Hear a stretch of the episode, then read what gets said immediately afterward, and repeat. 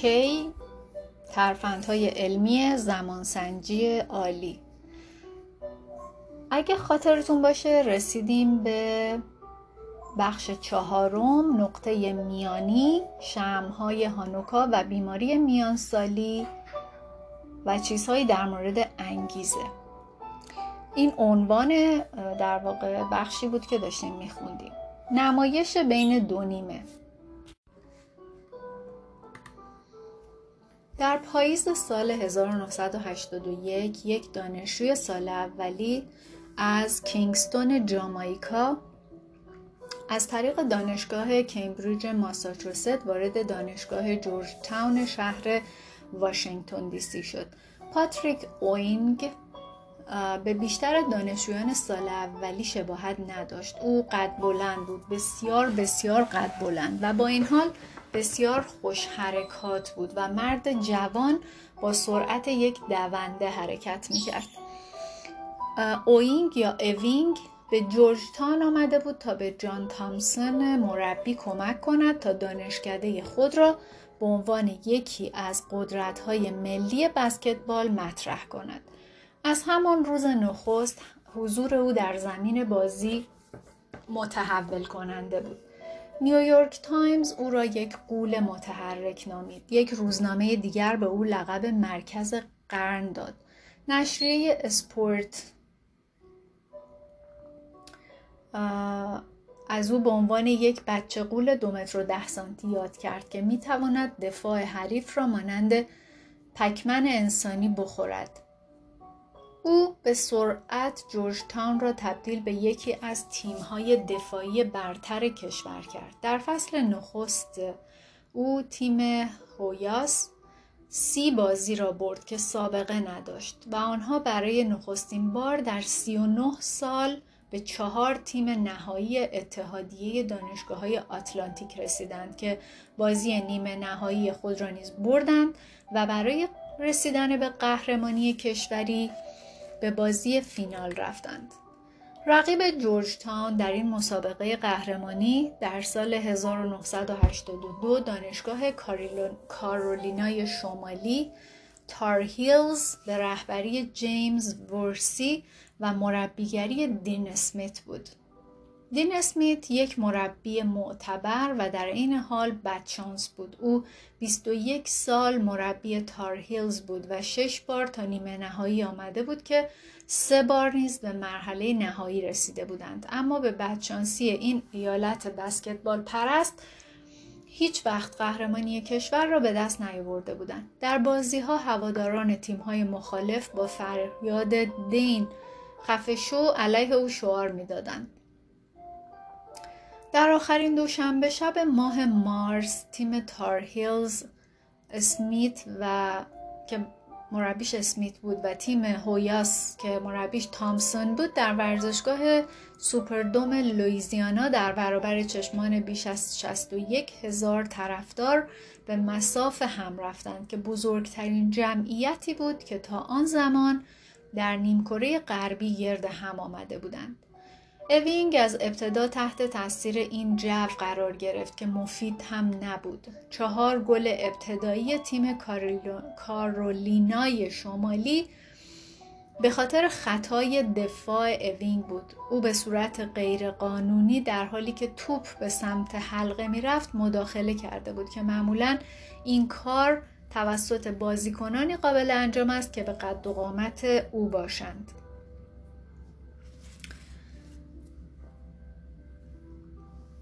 کارولینای شمالی در واقع در هشت دقیقه ابتدایی توپی را وارد سبد نکرده بود. اوینگ جلوی توپها را می گرفت در برابر پرتاب های آزاد دفاع می کرد و در نهایت 23 امتیاز گرفت. اما تیم کارولینای شمالی با فاصله کمی آنها را تعقیب می کرد وقتی تنها چهل ثانیه از نیمه نخست باقی مانده بود اوینگ در یک حمله همه جانبه با سرعت به سمت زمین تیم حریف رفت و چنان با شدت توپ را در سبد آنها قرار داد که نزدیک بود کف زمین از هم بپاشد. در نیمه بازی جورج تاون 32 به 31 جلو بود. در 43 بازی نهایی قبلی در لیگ تیمی که در نیمه نخست جلو بود 34 بازی را برده بود که نرخ موفقیت آنها 80 درصد می‌شد و جورج تاون در فصل عادی خود رکورد 26 به یک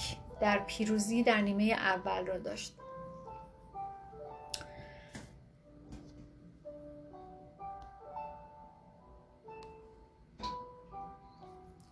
استراحت بین دو نیمه یک نوع دیگر از نقاط میانی را نمایش می دهد. یک لحظه خاص در زمان که فعالیت ورزشی متوقف میشه و تیم ها استراحت و تجدید قوا می‌کنن. اما وقت استراحت ورزشی از یک جنبه مهم نسبت به نقاط میانی دیگر در زندگی و پروژه ها متفاوته. در این گونه از نقاط میانی تیم عقب مانده با یک واقعیت سخت روبروه. تیم مقابل امتیاز بیشتری داره. یعنی اگه در نیمه دوم به اندازه اونا امتیاز بگیرن بازی رو خواهند برد.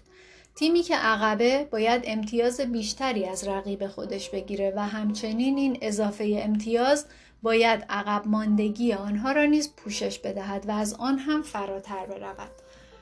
تیمی که در انتهای نیمه اول جلو باشد در هر ورزشی معمولا احتمال بیشتری در برنده شدن در بازی را دارد. این موضوع ارتباط زیادی با انگیزه های شخصی نداره و بیشتر تحت تاثیر واقعیت های سخت احتمالاته. با این حال یک استثنا وجود داره در شرایط خاصی که به نظر می‌رسه انگیزه بر ریاضیات غلبه می‌کنه. جونا برگر از دانشگاه پنسیلوانیا و دوین پوپ از دانشگاه شیکاگو بیش از 18 هزار بازی اتحادیه ملی بسکتبال در 15 سال را بررسی کردند و توجه ویژه‌ای به امتیازات تیم‌ها در پایان نیمه نخست کردند. جای تعجب نیست که تیم هایی که در نیمه نخست جلو باشند بازی های بیشتری را نسبت به تیم هایی که عقب هستند برنده می شوند. برای مثال شش امتیاز جلوتر بودن در نیمه نخست باعث میشه که تیم جلو افتاده 80 درصد احتمال برد داشته باشه با این حال برگر و پوب یک استثنا در این قاعده پیدا کردند. تیم هایی که تنها یک امتیاز عقب هستند احتمال بیشتری در برنده شدن دارند. در واقع عقب بودن به اندازه یک امتیاز از اینکه یک امتیاز جلو باشیم سودمندتره. تیم های میزبان که تنها یک امتیاز در نیمه نخست عقب هستند 58 درصد شانس پیروزی دارند و در واقع اگه تیمی در انتهای نیمه نخست تنها یک امتیاز عقب باشه معادل اینه که دو امتیاز جلوتره. برگر و پوپ نگاهی به داده های مسابقات ده ساله اتحادیه ملی بسکتبال انداختند که روی هم رفته تقریباً 46 هزار بازی بود و همین موضوع البته با شدت کمتری قابل مشاهده بود. آنها می نویسند که کمی عقب بودن در پایان نیمه نخست احتمال پیروزی تیم را به شدت بالا می‌برد وقتی الگوهای امتیازگیری را با دقت بیشتری بررسی کردند دریافتند که تیم‌های عقب افتاده تعداد بالایی از امتیازهای خود را دقیقا بعد از استراحت بین دو نیمه گرفتند آنها در ابتدای نیمه دوم بسیار قوی ظاهر شدند حجم انبوه داده های ورزشی می تواند همبستگی را نشان دهد اما در مورد علت پدیده ها هیچ پایه قطعی ارائه نمی کند. در نتیجه این دو چند آزمایش ساده انجام دادند تا مکانیسمی که در جریان است را کشف کنند. آنها شرکت کنندگانی را گرد هم آوردند و هر کدام را مقابل یک رقیب در اتاق دیگر قرار دادند تا ببینند که کدام یک با سرعت بیشتری کلیدهای صفحه کلید را می فشارد و کسانی که امتیاز بیشتری نسبت به رقیب خود بگیرند جایزه نقدی دریافت می کنند. بازی با یک وقت استراحت به دو زمان جداگانه تقسیم شده بود. در خلال وقت استراحت آزمایش کنندگان رفتار متفاوتی با شرکت کنندگان داشتند. آنها به بعضی از افراد گفتند که از رقیب خود زیاد عقب ماندند و به برخی دیگر گفتند که کمی عقب ماندند و به برخی دیگر گفتند که با رقیب خود برابر هستند و به یک گروه دیگه هم گفتند که اونها کمی جلوترن. نتیجه چی بود؟ سه گروه عملکرد مشابهی در دو نیمه داشتند اما یک گروه عملکرد بسیار بهتری نسبت به نیمه نخست خود داشت کسانی که باور داشتند کمی عقب ماندند این دو محقق می نویسند صرف این که به افراد بگوییم که کمی از رقیب خود عقبتر هستند باعث می شود که بیشتر تلاش کنند. در نیمه دوم مسابقه نهایی سال 1982 تیم کارولینای شمالی کار را با حملات قوی و دفاع متمرکز شروع کرد. چهار دقیقه بعد آنها عقب ماندگی خود را جبران کرده بودند و سه امتیاز هم پیش افتاده بودند. اما جورج تاون و اوینگ نیز جنگیدند و بازی تا دقایق آخر به صورت برابر پیش می رفت. وقتی تنها 32 ثانیه باقی مانده بود جورج تاون 62 به 61 جلو افتاد. دین اسمیت زمان استراحت اعلام کرد در حالی که تیم او تنها یک امتیاز عقب بود. تیم کارولینای شمالی توپ را به چرخش درآورد، هفت نفر را رد کرد و توپ را به سمت ضعیف زمین ارسال کرد جایی که یک سال اولی گمنام توانست با یک پرتاب ساده تیم تارهیلز را به پیش بیاندازد. در ثانیه های باقی مانده هویاس کاری از پیش نبرد و یک امتیاز کمتر کارولینای شمالی در نیمه نخست تبدیل به یک امتیاز بیشتر در پیروزی قهرمانی ملی شد. بازی قهرمانی سال 1982 در تاریخ بسکتبال تبدیل به یک افسانه شد. دین اسمیت و جان تامسن و جیمز وورسی به عنوان سه نفر از میان 350 نفر از بازیکنان، مربیان و سایر چهره های تاریخ بسکتبال شدند که توانستند در تالار مشاهیر بسکتبال صاحب پلاک شوند و این سال اولی ناشناخته که توانست امتیاز پیروزی را بگیرد مایکل جوردن بود که حرفه بسکتبالی او سرانجام خوبی داشت.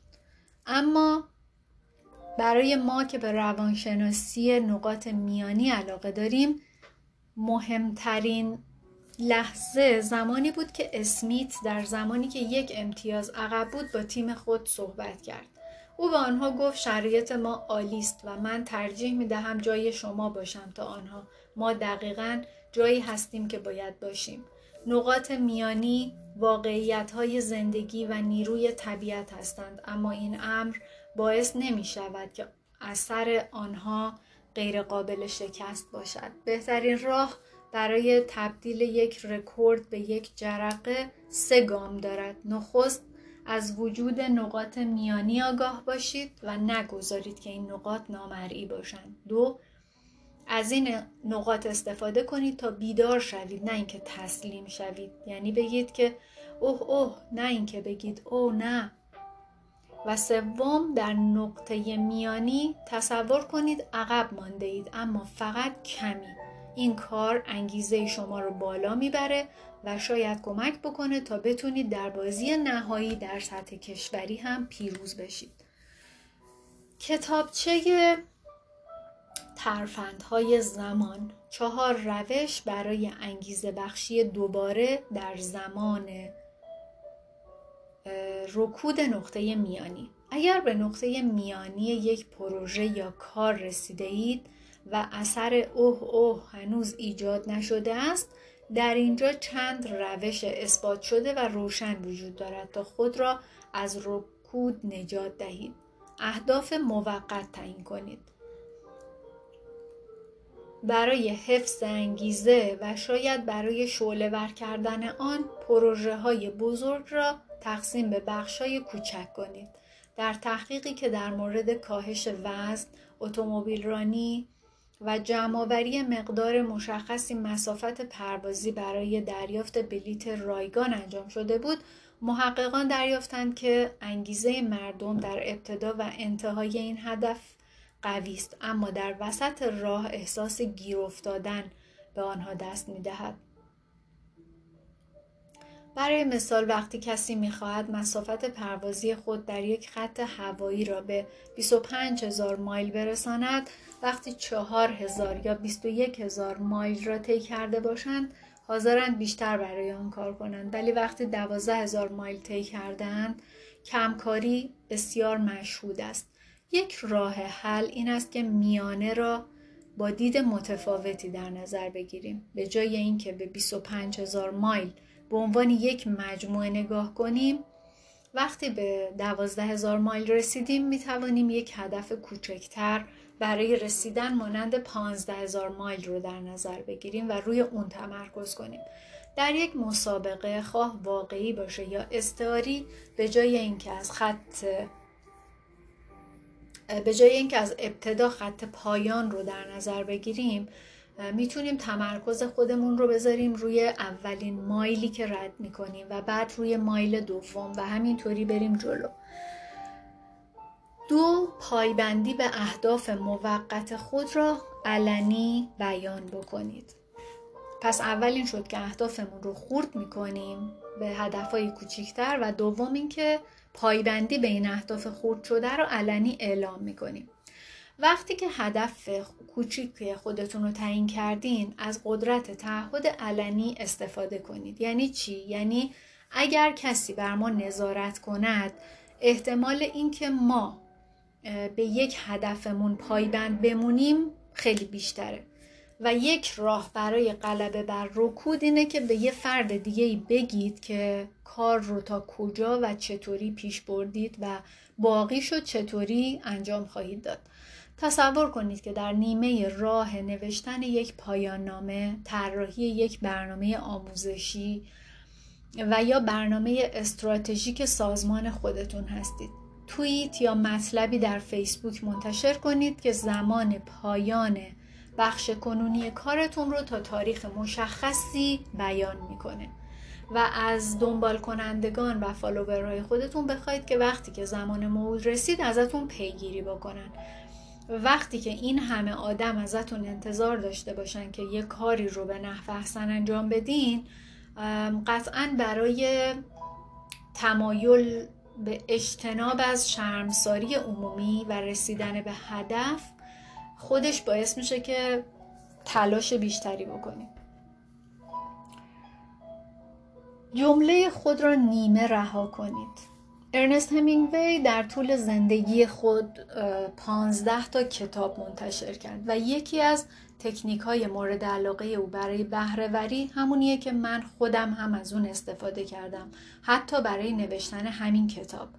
و او غالبا جلسات نوشتن خود را با پایان دادن به یک بخش یا پاراگراف تموم نمی کرد بلکه کار رو در میانه جمله رها می کرد و این حس تمام نشدن و رها کردن یه جمله به صورت نصف کاره باعث میشه که روز بعد کار خودتون رو به سرعت شروع کنید. یکی از دلایلی که تکنیک همینگوی جواب میده چیزیه که اثر زیگارنیک نامیده میشه و تمایل ما در به خاطر سپردن بهتر کارهای ناتمام در مقایسه با کارهایی که تموم شده است. وقتی که در میانه یک پروژه هستید این آزمایش رو انجام بدید و کار رو یه جایی تمام کنید که میانه یک بخش باشه و گام های بعدی اون هم روشن و مشخص باشه. و این کار می‌تونه انگیزه روزانه شما رو برای اتمام اون کار بالا ببره. برای اینکه مغز ما تمایل داره که یه کاری رو تموم کنه و پروندهش رو ببنده. زنجیره را پاره نکنید. تکنیک ساینفیلد. جری ساینفیلد عادت دارد که هر روز بنویسد نه صرفا روزهایی که احساس الهام بخشی می کند بلکه تک تک روزها و او برای حفظ تمرکز خود یک تقویم که 365 روزش قابل مقایسه قابل مشاهده است رو چاپ می‌کنه و هر روزی که می‌نویسه یه علامت زبدر قرمز روی اون می‌ذاره. او به براد آیسک نامه می نویسه که برنامه نویسشه و به اون میگه بعد از چند روز یک زنجیره درست میشه و کار خودش رو ادامه میده و این زنجیره طولانی تر میشه. و به اون میگه که تو از دیدن این زنجیره خوشحال خواهی شد خصوصا وقتی که چند هفته کار رو ادامه داده باشی. در این مرحله تنها کاری که باید انجام بدین اینه که زنجیره رو پاره نکنین. تصور کنید که در رکود میانی گیر کردین اما وقتی به زنجیره سی پنجاه یا صد ضربدری که زدین نگاه می‌کنین مثل ساینفیلد از جاتون بلند میشین و کارتون رو ادامه میدین. یک نفر رو که کار شما به او کمک خواهد کرد رو توی ذهنتون مشخص کنید و مجسم کنید و این تکنیک شماره پنجه بیایید به صف مبارزان قاتلان انگیزه میان دوره همینگوی و ساینفیلد آدام گرانت استاد دانشگاه وارتون و نویسنده کتاب های اوریجینال و بده بستان رو اضافه بکنیم. وقتی که او با کارهای دشواری روبرو میشه برای پیدا کردن انگیزه از خودش می‌پرسه که کاری که انجام میده چگونه به دیگران سود میرسونه. رکود چگونه می‌توانم ادامه بدم تبدیل به جرقه چگونه می‌تونم کمک بکنم میشه. پس اگه احساس می‌کنید که در وسط کار یه پروژه گیر افتادین فردی رو تصور کنید که از تلاش های شما سود می‌بره و تقدیم کردن کارتون به این فرد باعث میشه که به کار خودتون تعهد بیشتری رو داشته باشید. پروژه بعدی خود را با استفاده از روش شکلگیری، طوفان و اجرا ساماندهی کنید. در دهه های 1960 و 70 بروس تاکمن روانشناس سازمانی یک تئوری تاثیرگذار روانشناس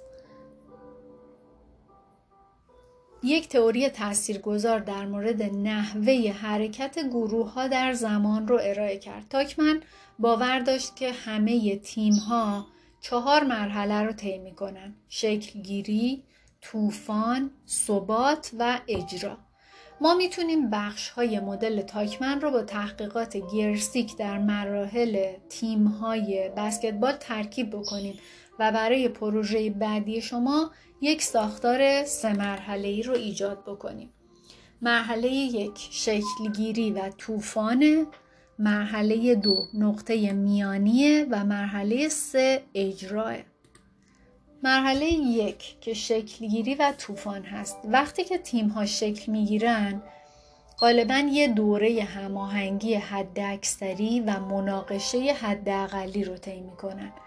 از این لحظات اولیه استفاده کنید تا یک چشمانداز مشترک ایجاد بکنید و ارزش های گروه ها رو تعیین کنید و ایده آفرینی بکنید. البته در نهایت اختلاف های شکل خواهد گرفت در نظریه تاکمن این همان طوفانه و ممکنه که برخی از افراد سعی کنند تا اعمال نفوذ کنند و صداهای آهسته تر رو خاموش کنند. ممکنه برخی از افراد نسبت به مسئولیت ها و نقش های خودشون اعتراض داشته باشند. با گذشت زمان مطمئن بشید که همه شرکت کننده ها نظر خودشون رو گفتن و انتظارات روشن باشه و همه اعضا هم بتونن کاری بکنن و کمکی انجام بدن. در مرحله دو که نقطه میانی هست به دلیل وجود تمام مناقشات و درگیری های مرحله نخست احتمالا افراد کار زیادی انجام نمیدن. پس گفتیم به دلیل وجود تمام مناقشات و درگیری های مرحله نخست احتمالا افراد کار زیادی انجام نمیدن. و این بینشیه که گرسیک بیان می‌کنه. در نتیجه از نقطه میانی و اثر اوه اوه که ناشی از اون هستش استفاده کنید تا مسیر خودتون رو مشخص کنید و سرعت رو بالا ببرید.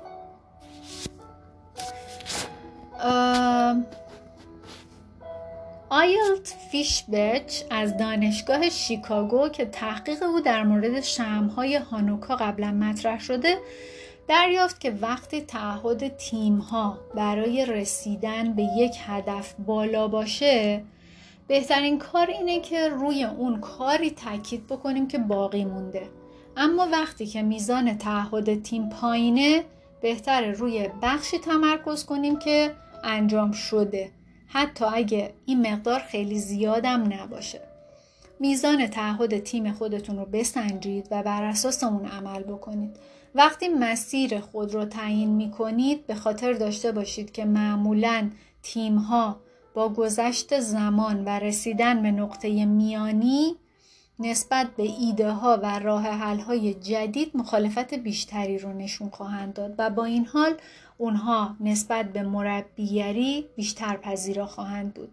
برای اینکه دین اسمیت درونی خودتون رو بروز بدید توضیح بدید که یه ذره عقب موندید و برای حرکت شور و اشتیاق ایجاد بکنید.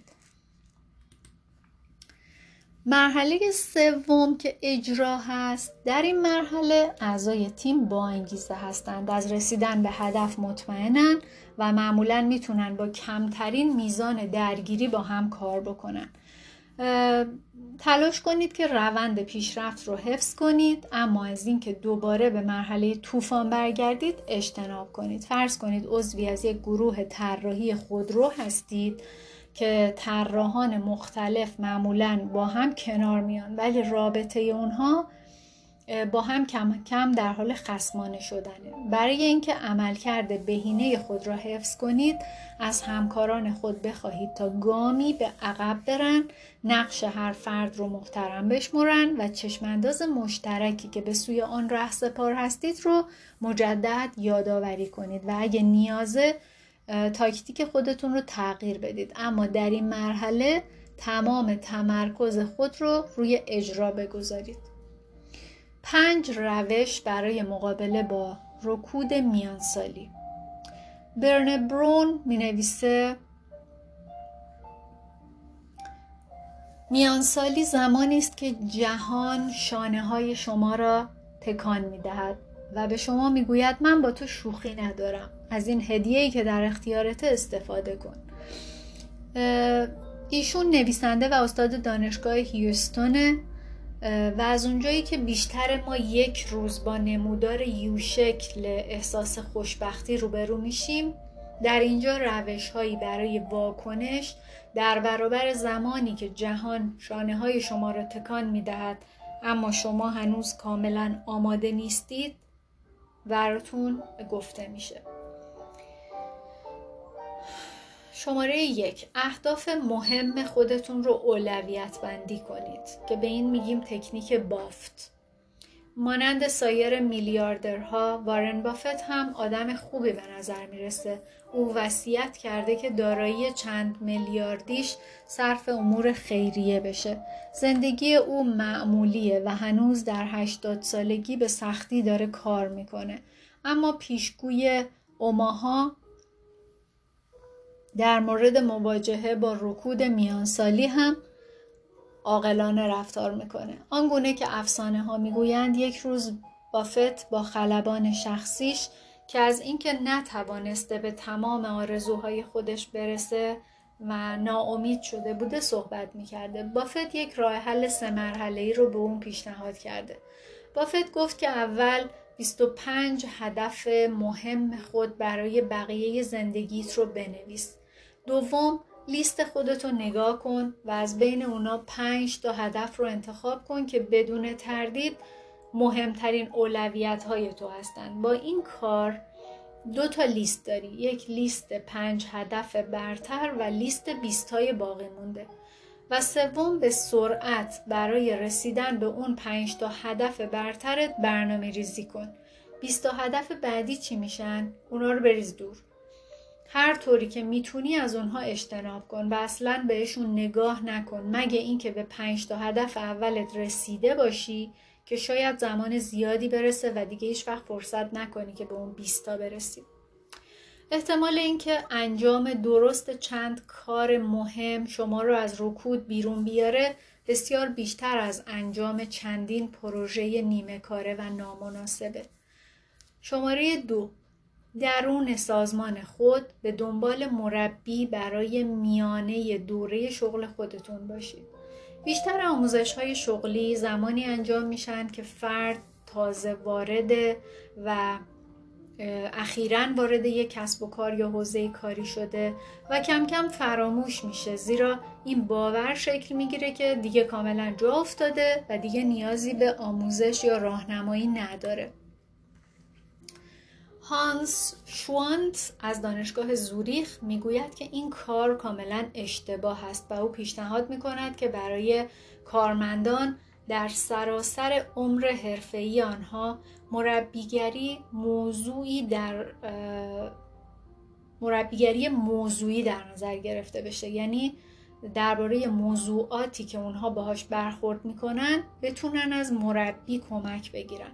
این کار دو تا فایده داره. نخست اینکه این کار توجه داره که نمودار یو شکل احساس خوشبختی چیزیه که بیشتر ما با اون روبرو میشیم و صحبت شفاف در مورد این رکود می‌تونه بهمون کمک کنه تا بفهمیم که تجربه کمی خستگی در میانه حرفه هم بد نیست. و دوم اینکه کارمندان با تجربه می‌تونن استراتژی هایی رو برای کنار اومدن با این رکود ارائه کنن و همکاران می‌تونن همدیگر رو راهنمایی کنن و دیگران برای هدفمند کردن دوباره کار خود چه کارهایی انجام دادن چطور می‌تونن رابطه های معنادارتری رو در دفتر کار یا فراتر از اون ایجاد بکنن. سه رویدادهای مثبت را در ذهن خود حسب کنید. در محاسبات میانسالی گاهی تفریق قدرتمندتر از جمع است. در سال 2008 چهار روانشناس اجتماعی از فیلم زندگی زیباست نکته ای را به آریت گرفتند تا تکنیک جدیدی را بر اساس این ایده مطرح کنند. ابتدا با فکر کردن به یک چیز مثبت در زندگی شروع کنید. تولد یک کودک ازدواج یک موفقیت کاری بزرگ. سپس تمام شرایطی را که چنین چیزی را ممکن ساخته فهرست کنید.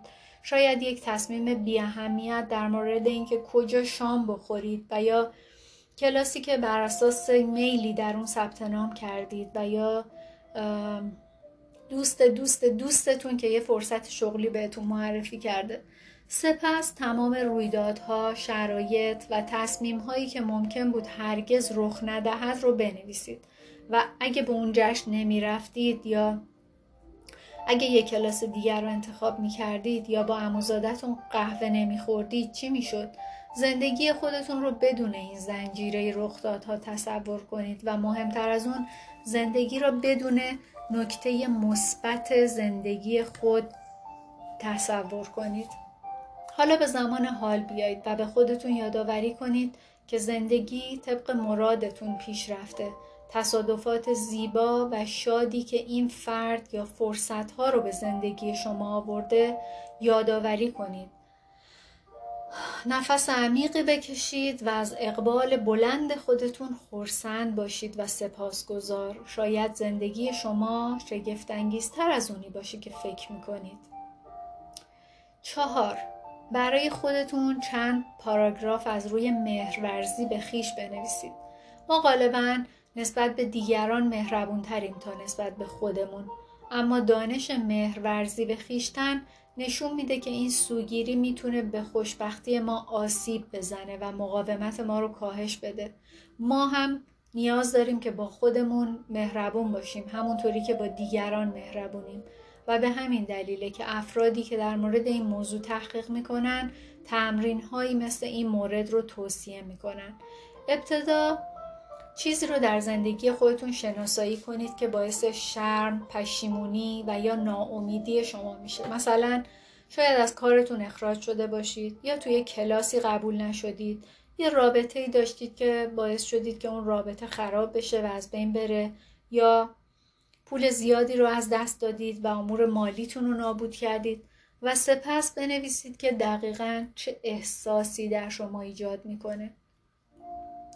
حالا برای خودتون یه ایمیل بزنید و دو تا پاراگراف بنویسید و در اون برای این بخش از زندگی اظهار درک و مهربانی کنید. تصور کنید که کسی که شما براش مهم هستین در این رابطه چه چیزی میگه. احتمالا او از شما بخشنده تر خواهد بود. در واقع کریستیان نف استاد دانشگاه تگزاس پیشنهاد می‌کنه که نامه خودتون رو از دیدگاه یک دوست فرضی که بدون پیش شرط شما رو دوست داره بنویسید.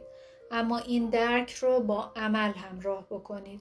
چند جمله در مورد اینکه چه تغییراتی می‌تونید در زندگی ایجاد بکنید و چگونه می‌تونید در آینده بهتر بشید رو هم به خودتون پیشنهاد بدید. یک نامه مهرورزی به خیش مثل عکس قاعده طلاییه این کار راهی رو فراهم می‌کنه تا با خودتون هم مثل سایر افراد رفتار مناسبی داشته باشید. و گزینه پنجم اینه که صبر کنید. گاهی بهترین کار اینه که هیچ کاری انجام ندیم. بله شاید این موضوع براتون گیج کننده باشه اما هیچ کار گاهی اوقات می‌تونه کار درستی باشه. رکود یه چیز طبیعیه. ولی کوتاهه. بیرون اومدن از رکود مثل ایجاد اون رکود طبیعیه. پس می‌تونید رکود رو مثل سرماخوردگی در نظر بگیرید. یه جور ناراحتی که در نهایت بعد دو سه روز از بین میره و وقتی که این اتفاق میافته هم دیگه اونو فراموش می‌کنید.